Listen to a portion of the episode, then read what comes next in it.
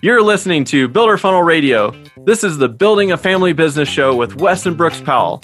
Let's dive in. The Powell family construction business has been around for over 110 years. Over that time, it's evolved and been through four generations of the Powell family. What started as a new construction business building spec homes in the Seattle area evolved to building communities, remodeling, building custom homes, and then getting involved with property management. Today, the business currently owns and operates two retirement and assisted living facilities, several apartment buildings, and does third party property management in the Seattle area with about 750 total doors under management. Over the last several decades, Wes and Brooks have seen it all when it comes to business evolution, family dynamics in the construction industry. This is the show where I work to extract their knowledge and experiences to help you navigate family dynamics, among other things, in your construction business. Let's dive into the show. Hey guys, did you know that 72% of client unhappiness is directly attributed to a lack of communication during projects? The team over at BuildBook has solved that problem once and for all with a tool that keeps all the conversations and decisions between you, your team, and your clients in one place. Their simple, powerful app helps you create daily logs schedule and manage your client tasks, keep track of selections, process change orders, and so much more. I met the BuildBook team in Vegas at IBS earlier this year, where they were chosen as a finalist for the most innovative construction tool of 2020, which is saying a lot considering how many tools are actually out there. If you're looking to remove the stress from your projects, make your clients happier, and increase your profits, they're offering a special deal to all Builder Funnel Radio listeners hit pause right now and text build book to 33777 for a free trial of the software plus 45% off the first year. There's absolutely no risk to try it. So go ahead and hit pause and text build book to 33777 to take advantage of the trial and score the 45% off. This deal isn't available anywhere else. So I recommend at least trying out the software. All right, let's dive into today's show. Hey guys, welcome back to Building a Family Business here on Builder Funnel Radio. As always, I'm joined by my dad Wes and my uncle Brooks. Welcome, guys. Hey, how you doing, Spence? Hey, thank you. Doing good. Yeah, I'm excited for the conversation today because we're gonna dig into the past a little bit and talk Ooh. about yeah. Uh oh. Yeah. Actually, we were just talking about the past. I think uh, way, way in the past, 1800s this old uh, old house. I guess where is it located? Oh, uh, we were just talking about your great grandfather's house uh, in in Fryeburg, Maine. So, and we were just talking about outdoor plumbing. Well, and your great great grandfather's house also, who lived there. That's right. Before, right? Yeah. That's so, right. in the uh, they had this outhouse, which is a toilet that's outside, and it, which I just learned. Connected yeah. it. Yeah, they connected it to the house. But it was the cool thing about it was it was a three holer so as a kid, you go out there and there's three holes for the outhouse, and then there was the Sears and Roebuck catalog, and there you go. That was your toilet. Very, very deluxe. Yeah. yeah. So as a, a kid coming from the city, you go out there, you're like, what the heck is going on out here? This is some yeah. crazy stuff. Yeah, and, and the funny thing the, and the you go around the outside, and then they had the doors where you'd open it up down below, and you could shovel everything out. You know, I'll let you put the, the picture together yeah, good good way to to kick things off here with yeah, that image in our minds. Yeah, but, but, I think you're right, Brooks. That there was the three holer, and you're going, oh, okay, so three people all pile in here. yeah, read the paper together. Yeah, what's going on, Roy? Yeah, yeah, yeah. Uh, so we're not, gonna. What's that? Big, not much different than a lot of big office buildings now. I mean, all you do is just have that's right. There, just have that nice wall there. Yeah. yeah, we've gotten so advanced. Yeah. Uh, yeah. So we're not going to really dive that far into the past, you know. Yeah. but uh, but we were going to dive into kind of just top lessons learned, kind of reflecting on your guys' past experience. You've got, both got you know at least a couple decades in the business environment in several different iterations of that. So I guess Brooks, what's something that as you think back you wished you learned sooner?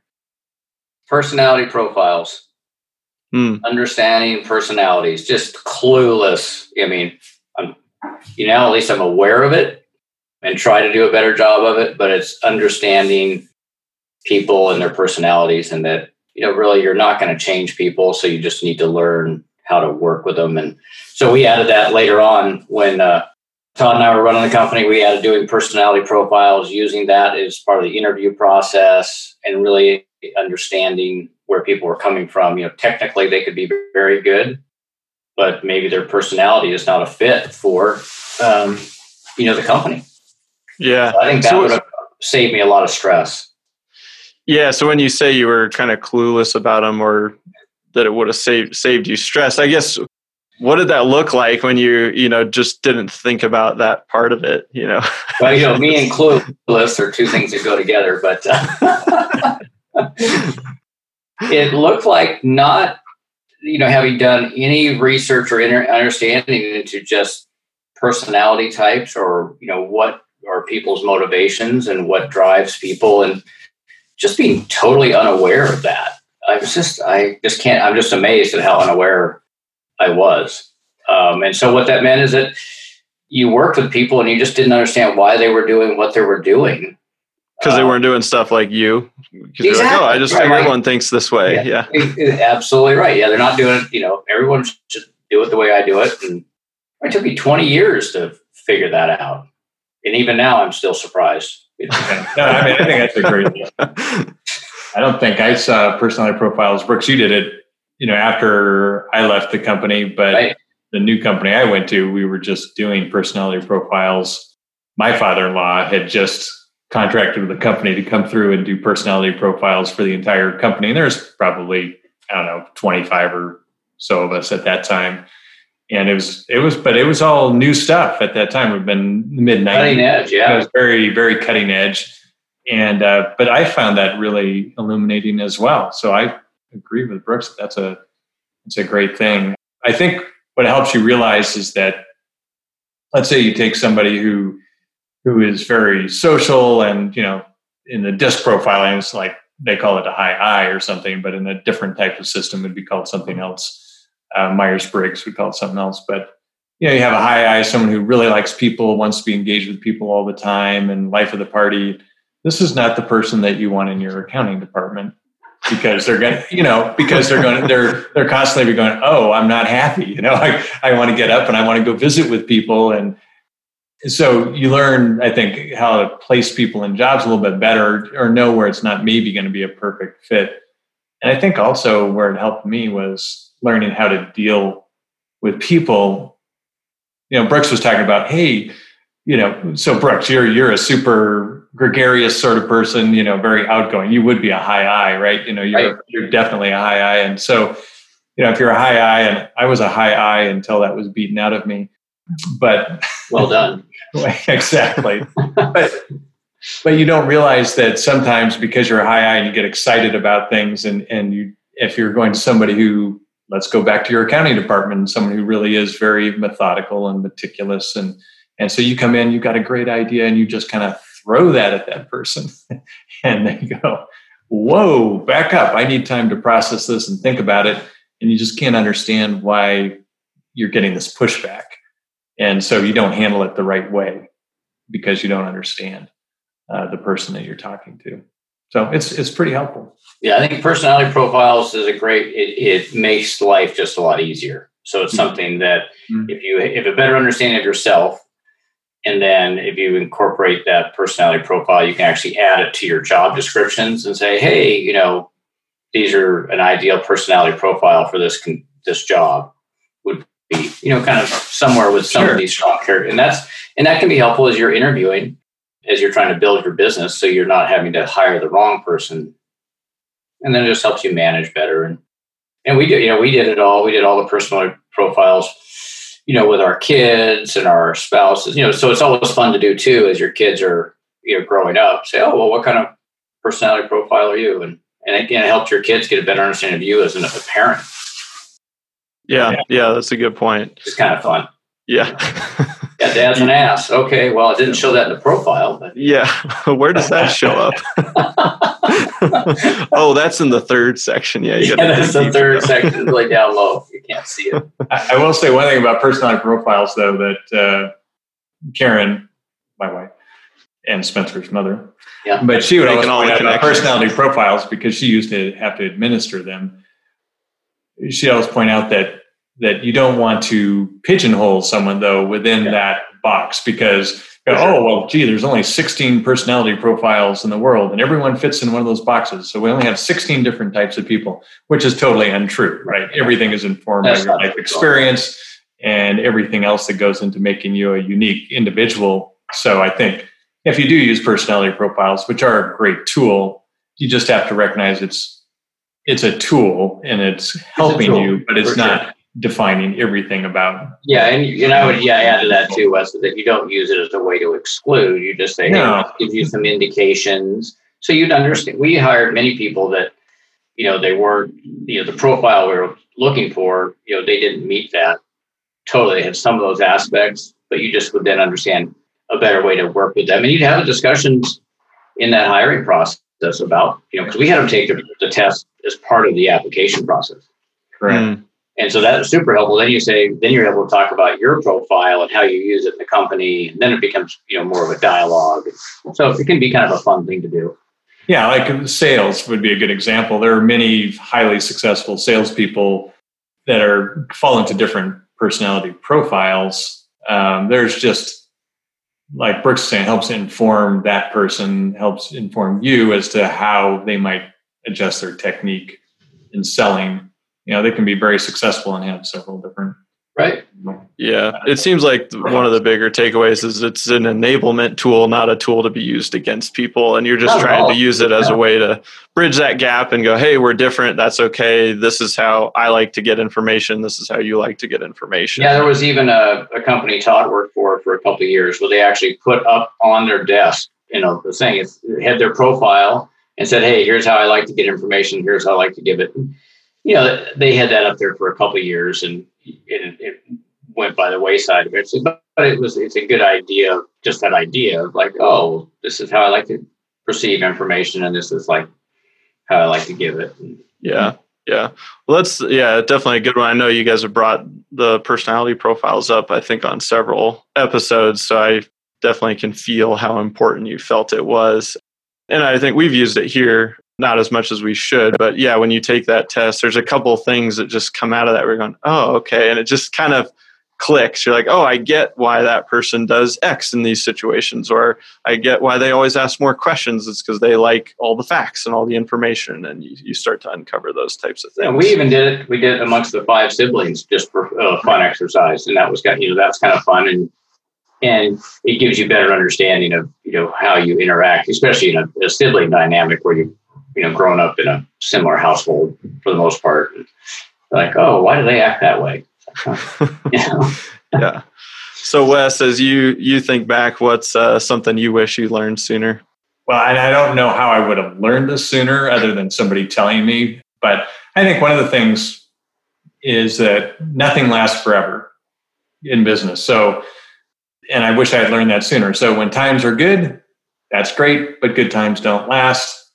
And the converse is also true. You know, when you're in the thick of it and things are, you know, the, the economy isn't good and things aren't going well, that doesn't last forever either. And so, so when you're riding high, that means, hey, start planning, you know, looking out ahead. How am I going to navigate the downturn or how am I going to make sure that I'm in, in good shape for whatever the downturn is? And when things are really bad, just it helps pick you up and go, okay, but I know that business cycles change, things change, and I need to be uh, lifting my head up out of the out of the muck and and trying to figure out how I'm going to come out of this stronger. And I just wish I had picked up on that sooner because I think I think we've talked about this on an earlier program as well. But you know, when I first when we first got into building business, I think Brooks and I were like, "Hey, guess what? We're big extrapolators." I think all of us on this program are Yeah. extrapolators.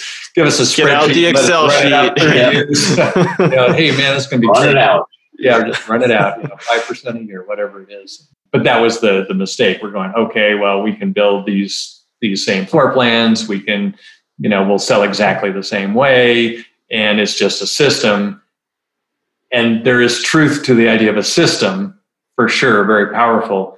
But that doesn't mean that you are tied in tight to a particular way of doing things and have no flexibility because If you're not flexible, then you will break. And that's usually what happens is that your system breaks if there's no flexibility built into it. So anyway, that that's just something I wish I'd learned. You know, yeah. Well, think about think about how often McDonald's tries to change products, mm-hmm. trying to figure out. You know, so they're trying to adapt, and they have some big failures, and they have some successes, but they're always working. Okay, well, how do we need to adapt? That's a good point because how long is that franchise system? And that's a system. You know, it's a system. Yeah. Look at the successful franchises, and those are the ones that can adapt their product line, the way they provide services. Now, you notice that McDonald's does flame out on a lot of stuff, sure. you know, but they're, they're trying. They're trying, and yeah, that's what you do. Yeah, I remember. I mean, back in the day, oh, salads, right? You know, they were doing salads, and that was just right. just didn't work. But they tried it, and they do other stuff, and so I think you have to be willing to, like you say, Wes. It's like yeah, things are not going to go be the same, and and uh, when yeah, when times are good, you know, raise your prices, make as much margin as you can, sock it away. And when times are bad, then yeah, realize it's not going to last forever. Uh, it can last a long time though. Yeah. Yeah, it can last for years. So you just have to, you know, stay in there swinging. And it's something that you just said, Wes, connected to a book I'm reading. You, you mentioned you have to be flexible, and I'm reading a book called Anti Fragile by mm. I'm going to butcher his name. I think it's Nassim Taleb.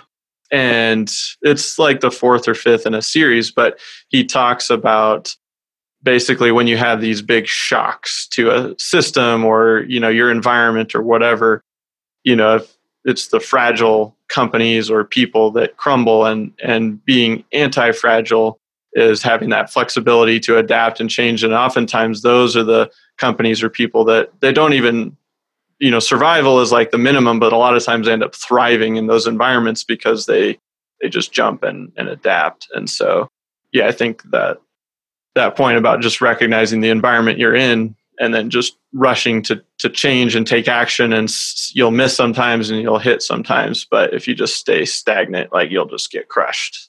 So i think that's a, a good one. What about things that you've had to learn the hard way? You know brooks is there something that that stands out where you're like Oh, Nothing, man. right? Nothing. Yeah, just most of my most of my business career. yeah. All right. Well, let's block off the next six hours, and we'll go through every. yeah, everyone get out a box of tissues. Gonna hear this sad story. yeah. You know, I never really talked about. You know, I had the opportunity to go to college, go to business school, which was great. But you know, they really never talked about cash flow. I mean, they touch on it for I don't know how very. Yeah, what about cash flow? You know, without cash, you're just toast. And uh, you learn that the hard way.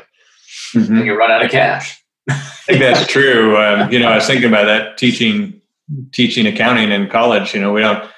They teach you how to do a, a cash flow or the cash analysis, basically. You know, but they don't explain why that's really important. And I think that's what you're getting. That's true. Yeah, you don't really learn the really why. Yeah. It's just another report Right. You're like, oh, yep. this number's negative. This number's positive in this problem right. that I'm working out.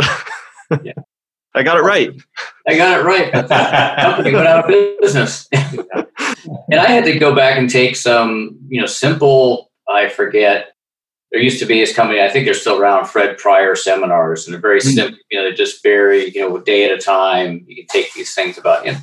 So I went and took some, you know, some seminars on cash flow and just had to learn you know, because you're like, why am I having a problem here? You know, why don't I really understand this? And uh, especially in the construction business where you're using construction loans and you're borrowing money, you know, you might be borrowing three, four million dollars and at a time, and then you're wondering, why am I out of cash?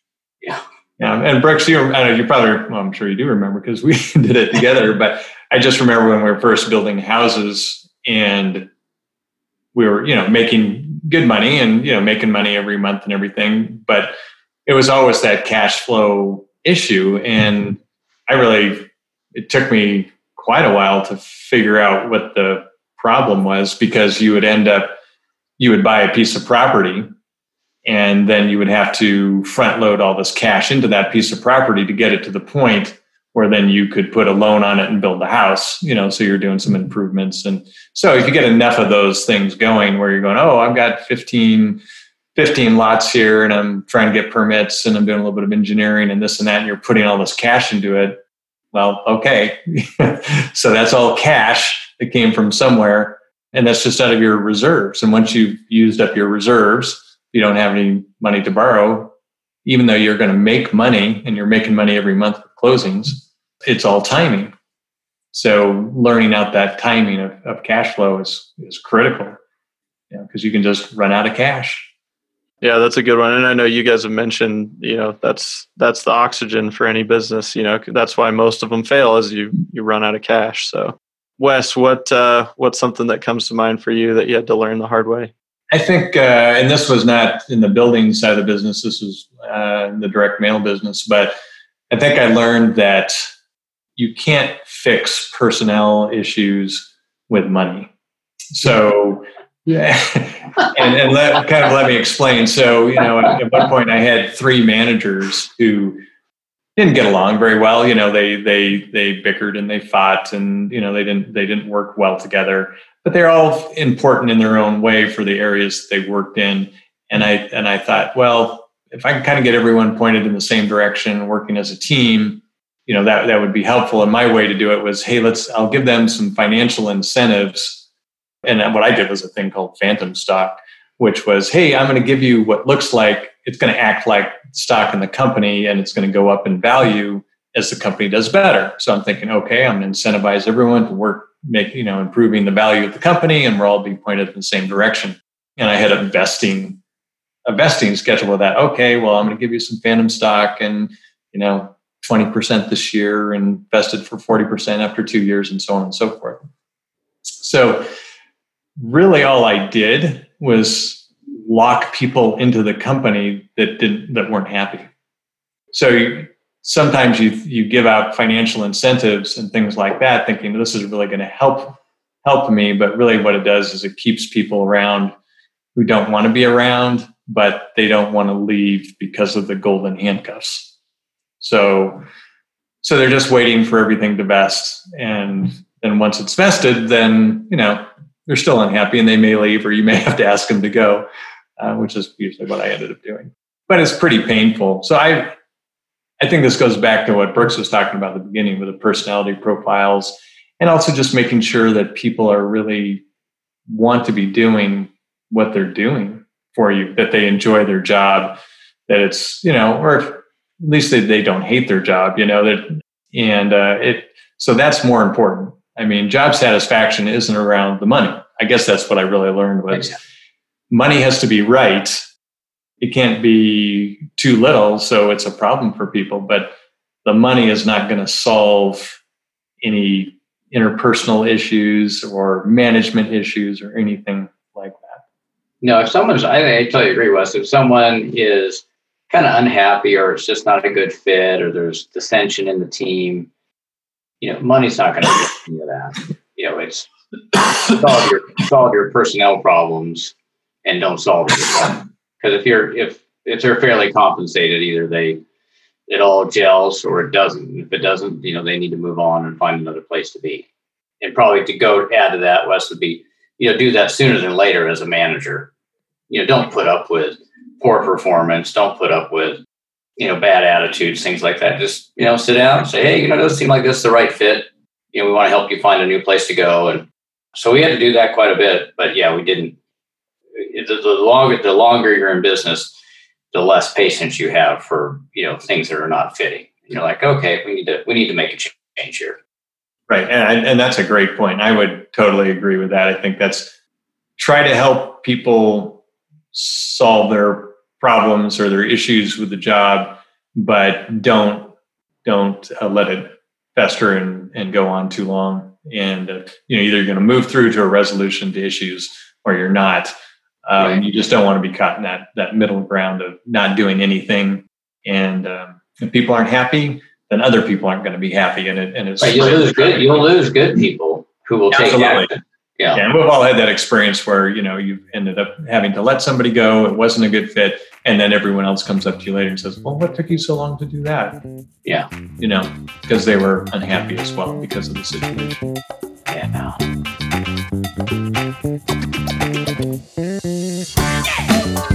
If you've followed Builder Funnel for even a little bit, you know we're huge believers in the inbound marketing methodology.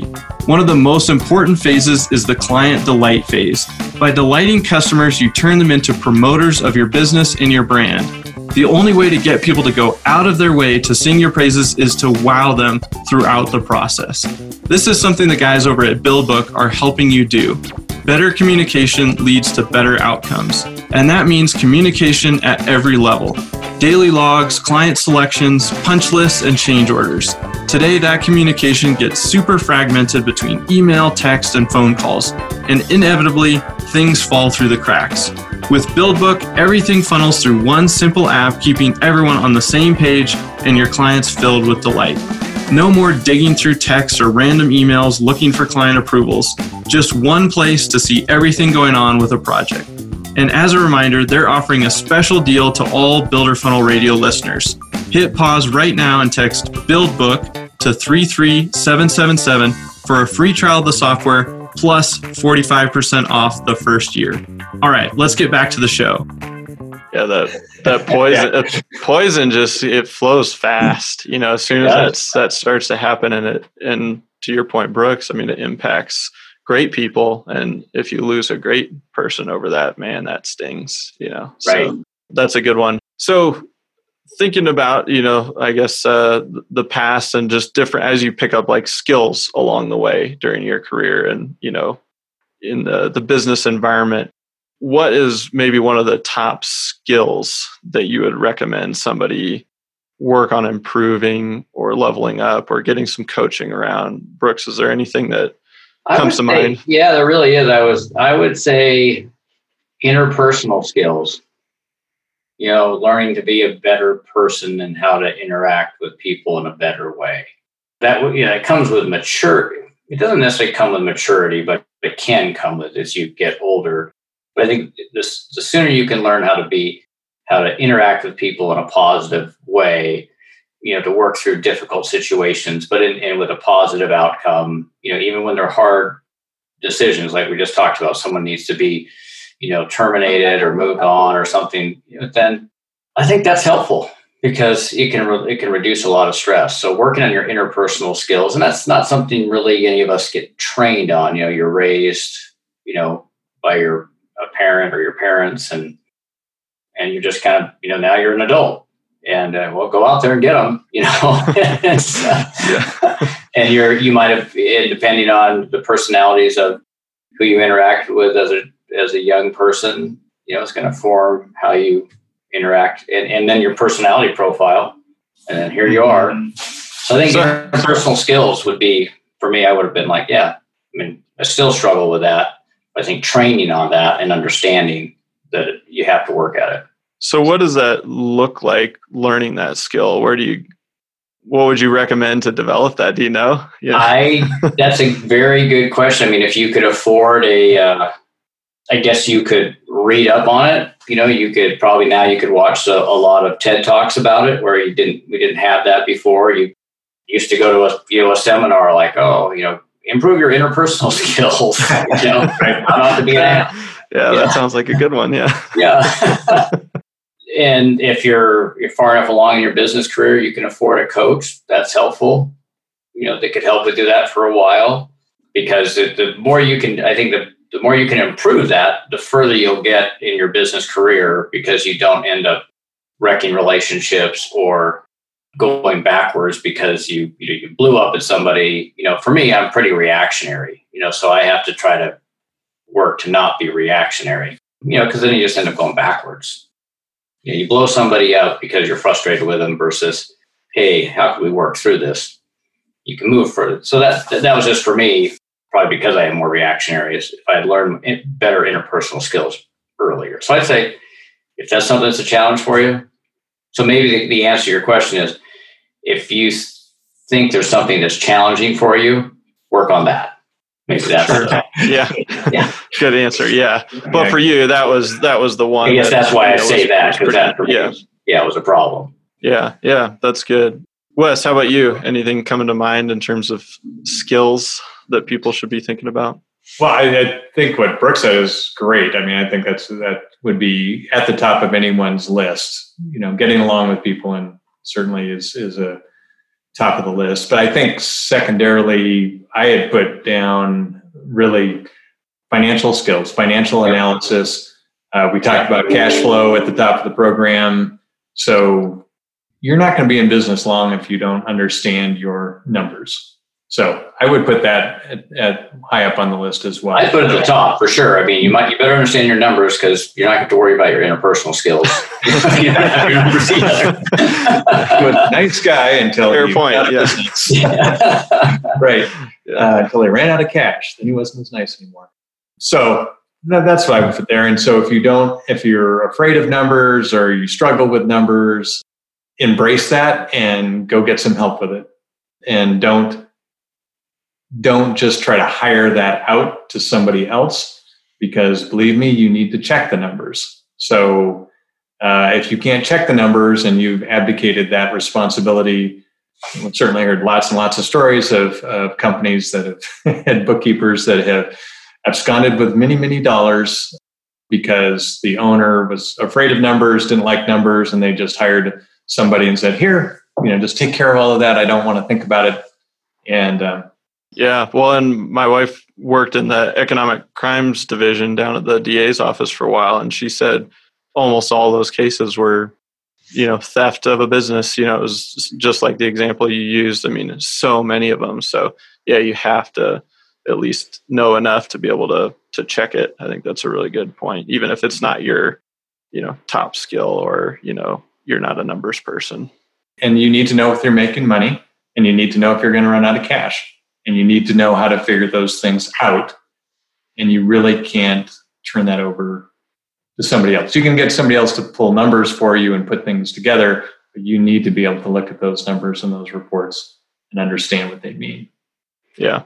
So I uh, saw Brooks. It looked like you were I was maybe just disagreeing or something. You know, I was going to yeah. transition us, but like, hold on, there's something else there. So. Well, I'm just thinking about, especially in construction, we have you know WIP, work in process, such a problem area. So just I'd add that you've got to understand your WIP and what goes in and what goes out, especially if you're doing new homes or uh, where it's like, hey, you spent 200 grand on this house and it's sold, so we better that the 200 grand better come out of WIP, or and because uh, can really can overstate or understate your earnings or your cash flow. So, and that's a problem. That's an area where a lot of accounts don't understand work process and what the results that happens in, in remodeling. Yeah.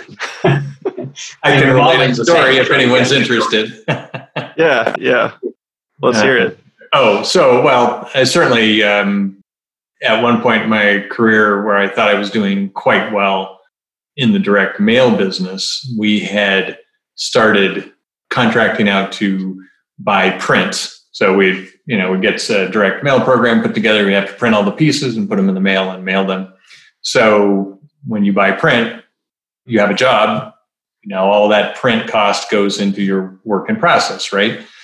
And so that if your accountant, when that job closes, does not take that work in process account and say, oh, I need to expense this much, you know, the cost of the paper basically out of that job, it's going to overstate how much you make on a job. Same thing that Brooks was just talking about with houses. So in our case, um, we had a work in process account and just kept growing and growing and growing because our accountant never subtracted out the costs of that paper. And so, what are the ramifications of someone doing that? Number one, as Brooks said, well, it way overstates how much money you're making. So you're looking at your P and Ls and you're going, man, I'm making look at I'm looking at my net profit. This is great. Well, what are some of the ramifications of that? Well, in my case, I'm going, well, everyone gets bonuses. so, mm. hey, let's pay out some big bonuses. Look at this, we're doing fantastic. And so when we found it, that problem went on, I bet you it went on at least a year, maybe two years in our case. And once it was figured out, well, we paid out bonuses that we shouldn't have paid out. So that hurt our cash position. We had overstated our income on our tax returns. So we paid way too much tax on our our income tax returns and said had to go back and refile and get refunds. And of course, all of that hurts your cash flow, which then puts a crimp on it. So you're going, well, I'm making money. I have no cash. What's going on? What's this? What's going on? And that's really what the red flag was for us. Was like, oh, we don't have cash, but we're making money. What's going on? Well, it goes back to understanding the balance sheet and understand your balance sheet. Understand your balance sheet. And if, if you don't understand your balance sheet, just go find someone else in business and say, Hey, I have no idea what's going on in my balance sheet. Can you walk me through this? And probably be another business person that would walk you through it versus an accountant. Or and I think the sad thing in, in my particular case is I understood my balance sheet. I was moving I was moving too fast. Yeah. So I wasn't taking the time to really go through each line and, and look at things and go, okay, what does this mean and, and why is this this way? And, and so, and when you're making money or you think you're making money, it's very easy to gloss over your statements and um, give them a cursory and go, yep, this all looks pretty good. So anyway, word to the wise.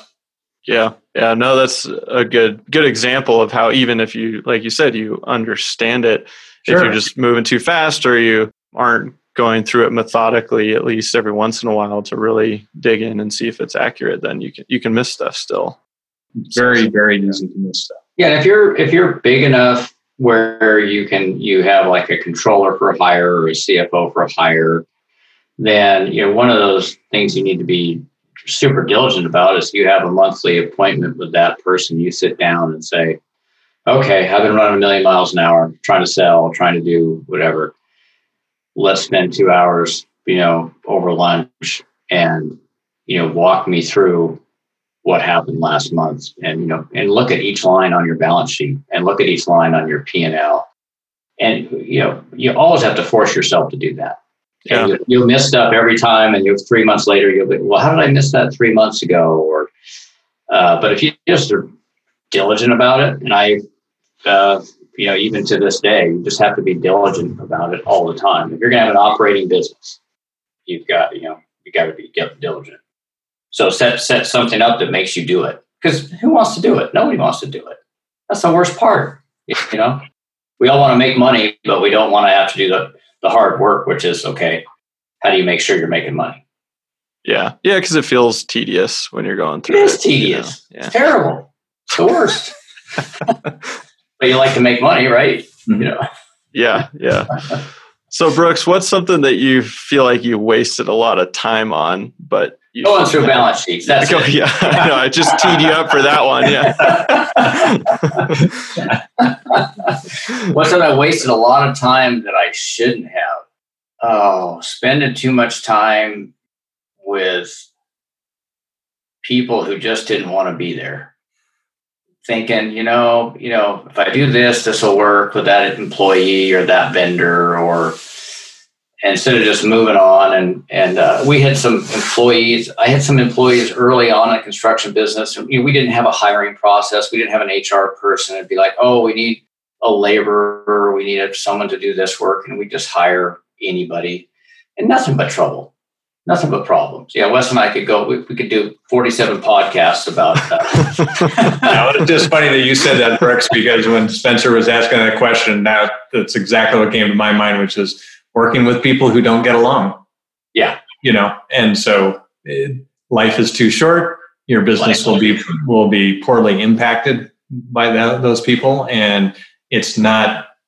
If you do good hires, you'll still have some some interpersonal things yeah, to work out, help people work through, but it goes way, way down. And if you're spending 40% of your time, you know, helping people get along just so you can get the jobs done, man, life's too short and you're you can't get anything done. You know? can't get anything done and can't make money and people are unhappy and, you know, so just help them move along.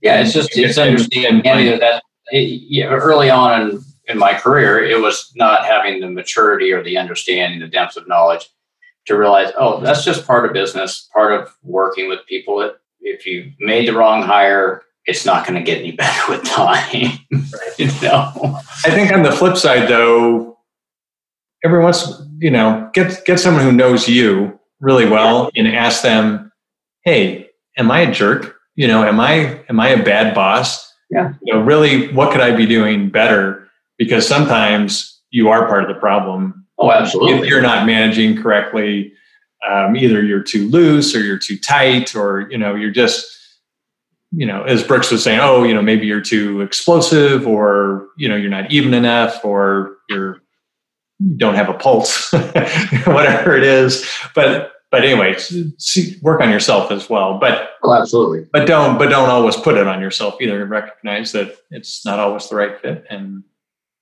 move through those problems. Yeah, move through them, and and each time you move through one, you'll get that ex- depth of experience. You'll say, okay, what did I learn from this? And it may be that yeah, I need to be a better boss, so I need to be working on that. And while I'm working on that, I may have to change employees and and you just want to, you want a team that really hums and and that's pretty hard that's pretty challenging to do because it's pretty it's having employees is dynamic yeah and so i think hiring for fit versus technical skills you know so lots of times we hire for technical skills and we don't think about the other side of it and so you can kind of get trapped in that oh well this is the only person that can ever do this work because it's so skilled and you know and that there's some truth to it. The person has to be able to have the skills but you also have to have that personality fit and the right attitude and fit with your culture and everything. And if you get that wrong don't hang on just because you think you can never get another person to do that work